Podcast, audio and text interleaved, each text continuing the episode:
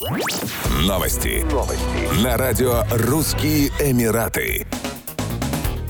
На новом архипелаге Дубай Айлендс у берегов Дубая возведут пятизвездочный курорт международной гостиничной сети Риксос, сообщила компания-застройщик проекта Нахиль. Для реализации проекта девелопер объединил усилия с компанией Excelsior Real Estate. Курорт с резиденциями Rixos Dubai Islands Hotel and Residences будет расположен в уединенной бухте на островах с частным 700-метровым пляжем.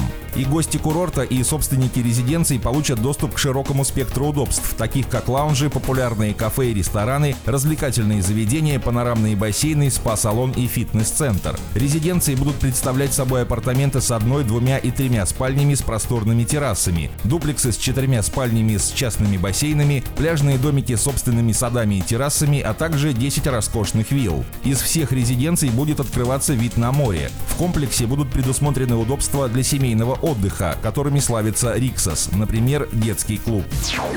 Прокуратура Дубая на официальной странице Instagram Инстаграм предупредила о недопустимости подделки и использования фальшивых дебетовых или кредитных карт и других электронных способов оплаты. Такие действия могут повлечь за собой штраф в размере от 500 тысяч до 2 миллионов дирхамов. Наряду с крупными штрафами преступнику также может грозить реальное тюремное заключение.